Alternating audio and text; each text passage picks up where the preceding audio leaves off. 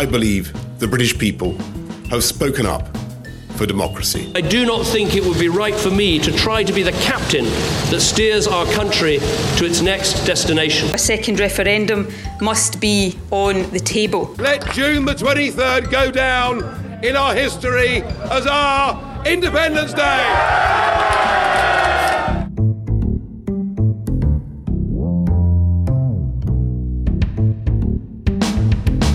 So it's a little over a year since Robert and I stood on a street in central London at about six o'clock in the morning, uh, just after the general election, and we began our podcast with the words, bloody hell. Robert, bloody hell. Bloody hell indeed. And if we think of that time, the May 2015, Cameron has got over the finish line. He's the surprise winner of the general election. We think, what a position this man is in. How has he pulled this off? 13 months later, he has to announce he's resigning as Prime Minister and leader of the Conservative Party. 13 months after winning a general election. It's a staggering turnabout, uh, of course, of his own making. The total number of votes cast in favour of Remain was 16,141,241. The total number of votes cast in favour of Leave was 17 million. 410,742. I love this country and I feel honoured to have served it. And I will do everything I can in future to help this great country succeed. Whatever your politics, when you hear his voice start to crack, when you saw his wife clearly upset standing next to him, you can't help but feel a little bit sorry for him. And we will talk about David Cameron and how he is effectively the architect of his own downfall, really, in, in a moment. But we have to begin. And it, it's extraordinary to think that we have to relegate the resignation of the Prime Minister to second place because we have to begin by talking about the fact that, as a total surprise, people didn't see it coming. Britain has voted to leave the European Union, and that is a decision that is going to reverberate not just for the rest of this year, but for decades. And we don't know and the Leave campaign leaders don't know what's going to happen next. How this plays out is so, so complicated. Trade agreements with individual countries oh, and with the EU, how that plays out with still the argument about, say, free movement of labour, for instance, how those two things, how those two parallel lines work together, I do not know. Let's go back to Thursday night into Friday morning. In those first moments after the polls closed, Nigel Farage seemed to concede mm. defeat a couple of times and then change his mind.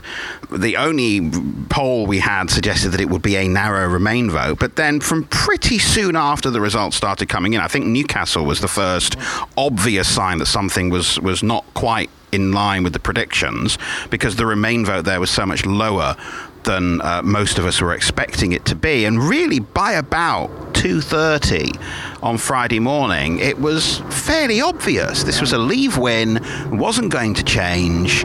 We had, not just you and I, all of us, once again utterly called this the wrong way and failed to see what was coming. I couldn't help thinking when I saw that Remain vote coming out, even where they were expected to win, it reminded me of the Labour Party last year when they were winning in their key seats, but not by much, not the sort of amount you expected. And you knew they looked pretty doomed from early on. In terms of so-called experts. I mean, we do have to tear a lot of this up, really. I, there's a strong argument to say we all, a lot of say media people, they mix in very similar circles, reasonably moderate sort of circles, shall we say fairly metropolitan, fairly London based. And there's a strong argument to say they just simply do, as the same with the politicians, do they really understand what people in Peterborough, Lincoln, and Sheffield are really thinking? The sort of people who voted to get out of the European Union. London voted significantly, nearly two thirds of the vote in London to remain.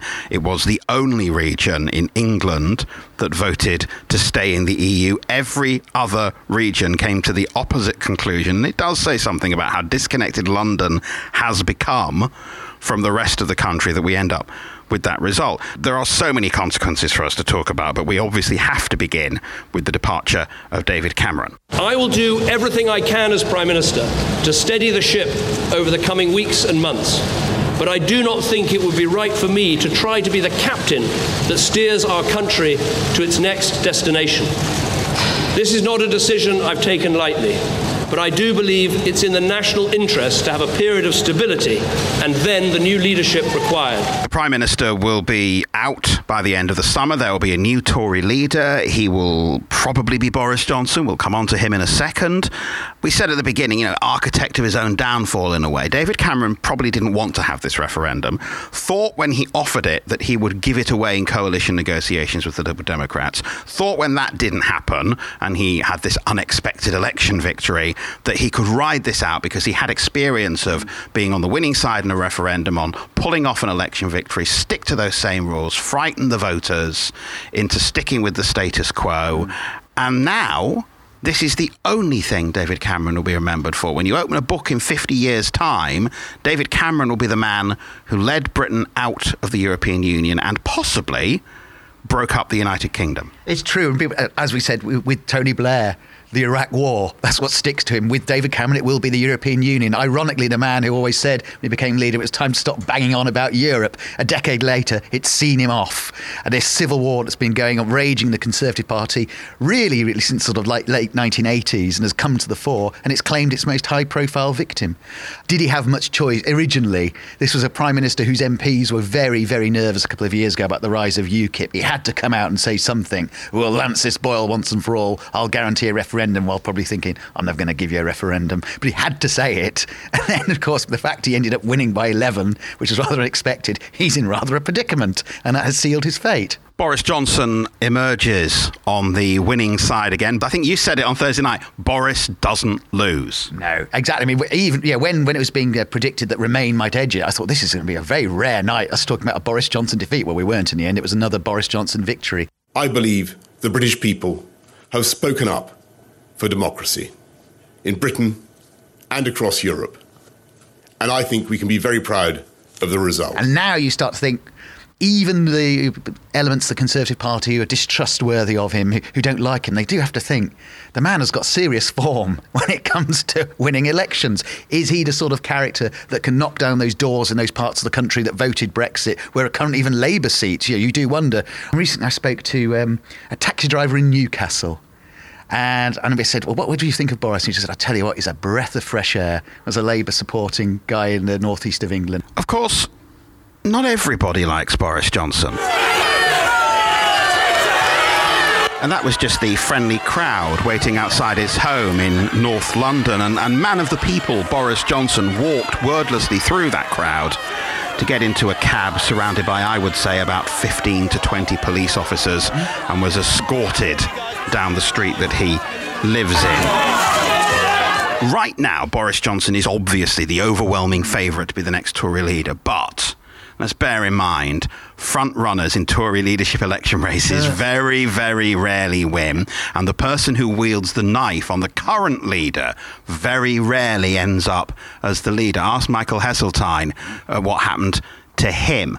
There is a frantic search going on now at the top of the Tory party to find a single stop Boris candidate. Now, a week ago, we would have assumed that was George Osborne. He's vanished. We'll come to that in a minute. But it seems to be coalescing around Theresa May, who's been very clever, officially pro Remain, but barely said a word in the referendum campaign. She's played it very, very well.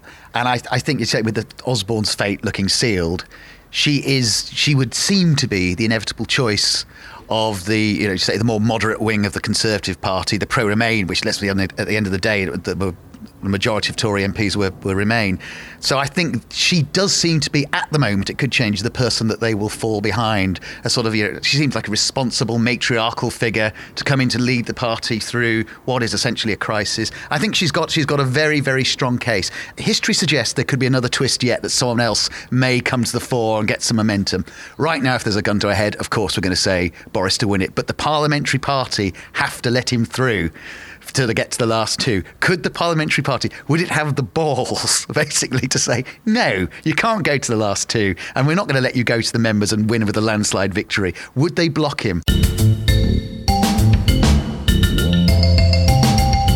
And then, moving on from the Conservative Party, there's Nigel Farage. It's a victory for ordinary people, decent people. It's a victory against the big merchant banks, against the big businesses, and against big politics. And I'm proud of everybody that had the courage in the face of all the threats, everything they were told, they had the guts to stand up and do the right thing.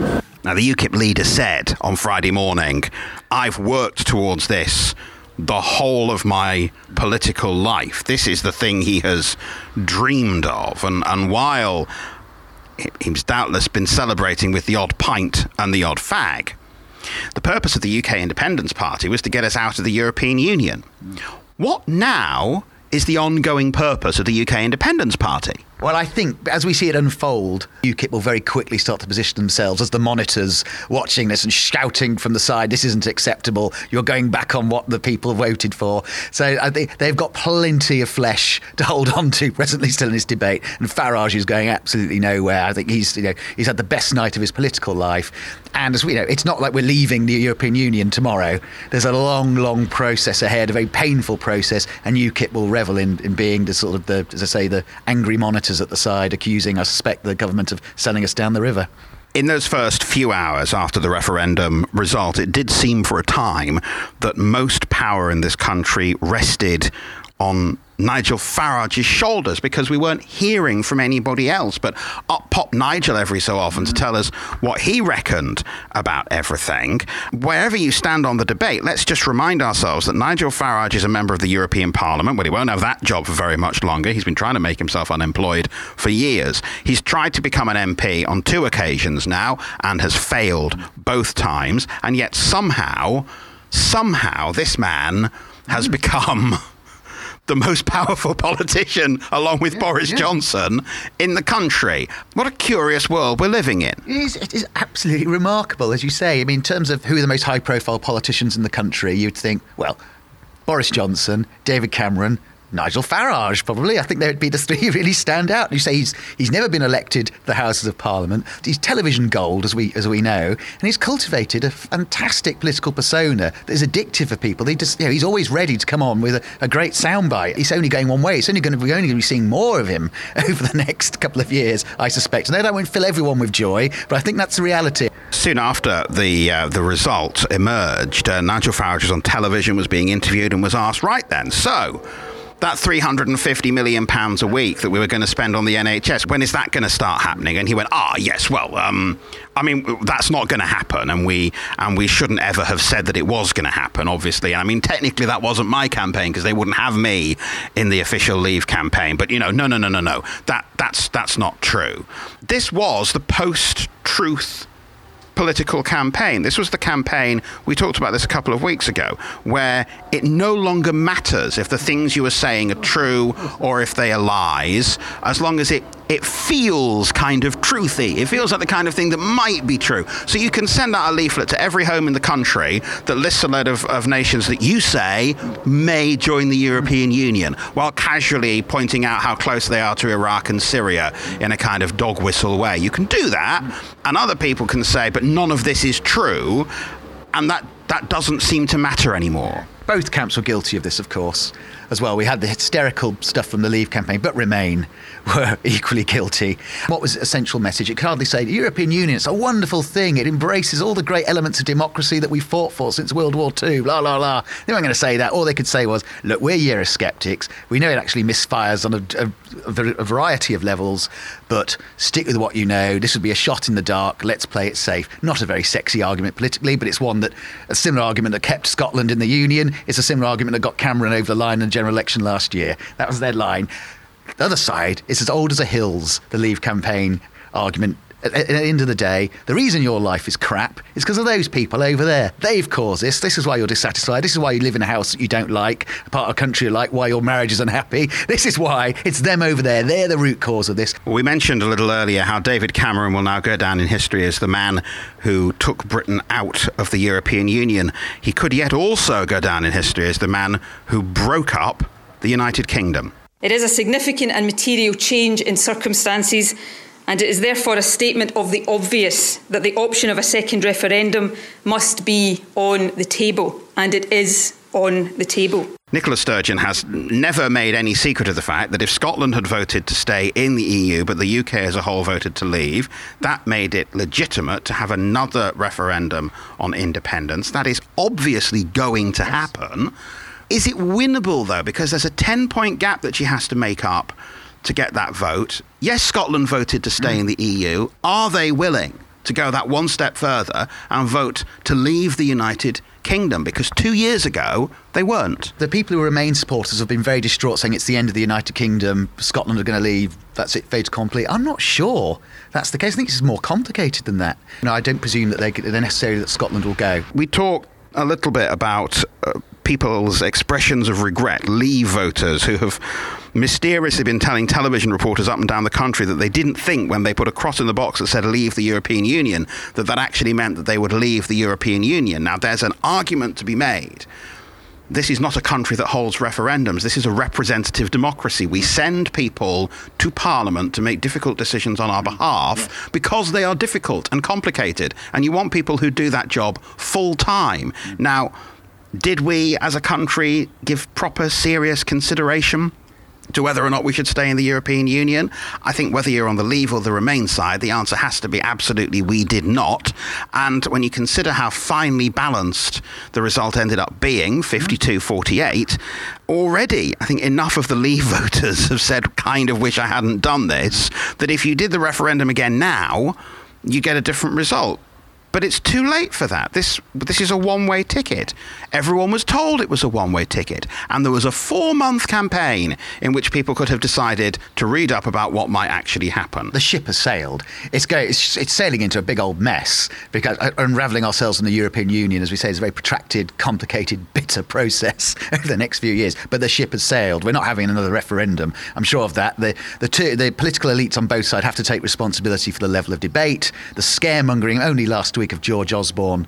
I mean, even some ardent Remain supporters thought, you know what, I fancy actually voting leave on the basis of you trying to blackmail the country with the threats that you announced last week. It was cynical, predictable stuff from the chance. I think he played the same hand one time too many. Let's turn our attention to the Labour Party. You mentioned political elites on both sides. This referendum was won by Leave in the north of England, in parts of the Midlands, and in Wales. And it was won by traditional Labour voters voting to leave the EU. Something that five years ago, people in the Labour Party would have thought was absolutely impossible. Now, there are two questions there. The first is why has the Labour Party not realised, why did it not realise sooner how many of their natural supporters were uneasy with mass immigration, uneasy with the European Union, and, and open to being persuaded to vote to leave. They had enough of a warning from the UKIP surge in the general election last year. And the other question is Jeremy Corbyn,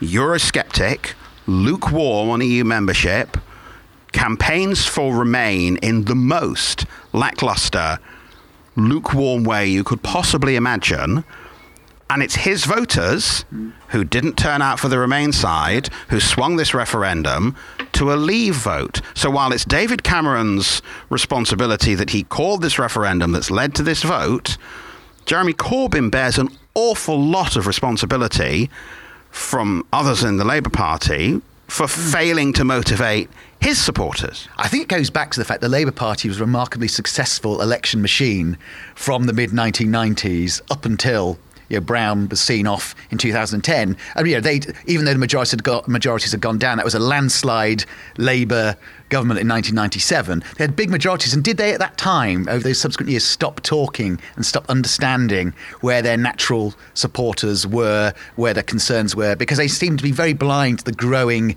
UKIP threat that came in. One of the most surreal moments of, of the night uh, of, of, the referendum results was when, at about six o'clock in the morning, Labour MPs were sent the line to take. They were told, This is what you should be saying in interviews.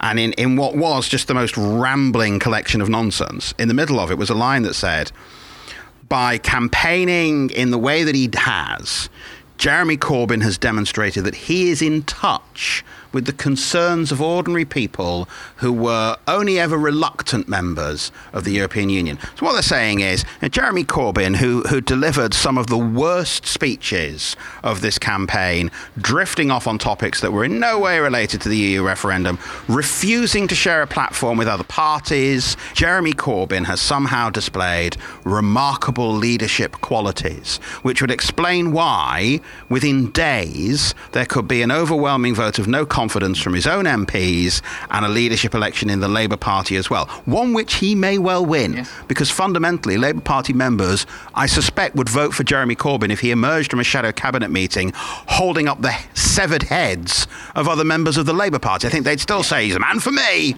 He's in touch with the ordinary person. I think Corbyn's performance was pretty pitiful during the campaign. But as you say, removing him is very, very difficult. You can't just have a coup of MPs saying we don't like him, unless they want to form a different party and call themselves the Parliamentary Labour Party against the Labour Party with all the members. Essentially, that is where the split is at the moment. You've got all these other people in the Labour Party that we used to talk about and write about every day who are now just in exile at the centre left. So there's a huge, huge chunk of the Labour Party that want, wants him gone.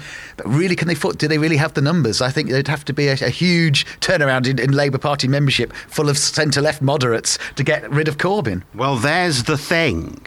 Mm. Jeremy Corbyn was elected leader of the Labour Party because of an influx of hundreds of thousands of people who paid £3 to have their say on who the next leader of the Labour Party should be. And while this podcast takes no political position at all, if a large number of people who were opposed to Jeremy Corbyn paid £3 to become supporters of the Labour Party and vote in the next leadership election, maybe the outcome would be different.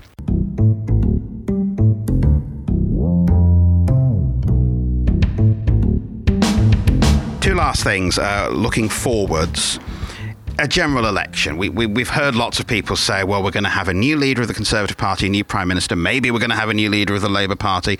We've had this massive earth shot that nobody saw coming three or four days ago maybe we're going to have a general election. Now, it's not as easy as it used to be. Boris Johnson or whoever ends up as Prime Minister can't just pop down to the palace and have a general election. Two thirds of MPs have to vote mm. for the dissolution of Parliament. So, in other words, you have to persuade the Conservative Party and the Labour Party to vote in favour of there being a general mm. election. It's very rare that both parties would think it was in their own interest. But Boris Johnson has form saying that you shouldn't be able to change leader and therefore prime minister mid-term without going to the people for a fresh mandate. Now, look, this Boris, is Boris we're talking about. Boris is a man of a wide vocabulary, and I'm sure he will find a very erudite way to explain why he no longer believes that. After all, he used to think it was ridiculous that Turkey wasn't a member of the European Union. It wouldn't be surprising to hear him reverse that position. I've spoken to a lot of people the last 24 hours who say, yeah, yeah, yeah, there'll be a general election. If not in the autumn, then certainly by the spring of mm. next year. Do you think that's going to happen? My gut feeling, for whatever that is worth, is there would be. I, I imagine there would have to be. I don't. I think autumn would be too soon. You've got a Tory leadership contest, which sounds like it's going to be raging through the summer, which is going to be resolved in the autumn. I'm guessing then if we have a new prime minister by then, a few months in, we're not going to have it in the middle of winter general election. So it would seem a spring election would be the safest bet presently. One last thought. The Act of Parliament that allowed this referendum, as many conspiracy theorists have pointed out, is not technically binding on the government. It is an advisory referendum. It advises the government of the opinion of the British public. And in order for it to take force, it has to be voted through by Parliament. So we know that probably coming on for 500 of the 650 MPs actually supported a Remain vote. Those MPs have to walk through the lobbies and support leaving the EU but it would trigger an unimaginable constitutional crisis yeah. to reject the democratically expressed will of the British people, wouldn't it? It would it would almost have a sort of Game of Thrones like scene with the North and the Midlands charging down into the capital, saying, "Hang on a minute," and throwing out the elected representatives. I mean, there's no way they could do that. It will be a very surreal moment to see all those pro-Remain MPs, and they are the majority in the House of Commons, having to march through to actually remove us from the European Union. It is Union. It is a surreal sequence of events, but it has to happen. As I say, the ship has sailed. The vote, whether people like it or not, leave as one. They have to go with it. At midnight on the day of the referendum, as we rolled onto the 23rd of June, I sat in my living room and I watched a massive thunderstorm over London, lightning descending on the capital, rain, tempest, storms. It happened again at four o'clock that afternoon. It may have contributed to the lower turnout in London that may have had a hand in the results. And as we sit here, I've just heard a crack of thunder in the sky again. Somebody is not happy. I think we'll leave it there. after 24 hours that saw the Prime Minister resign, the two biggest political parties in the country thrown into turmoil, billions wiped off the value of some of the country's leading businesses, a plunge in the value of the pound, and fundamentally, a vote to leave the European Union and a big, broad grin on the face of Nigel Farage. That is plenty for us to think about. Robert, thank you for joining me uh, on, our, on our little Brexit special. We'll be back uh, to weigh up the next moves in, as Robert said, this Game of Thrones style political world we've now been thrown into. But for the moment, do get in touch on the Twitter at Paul Osborne. Thank you very much for listening. Try to get some sleep.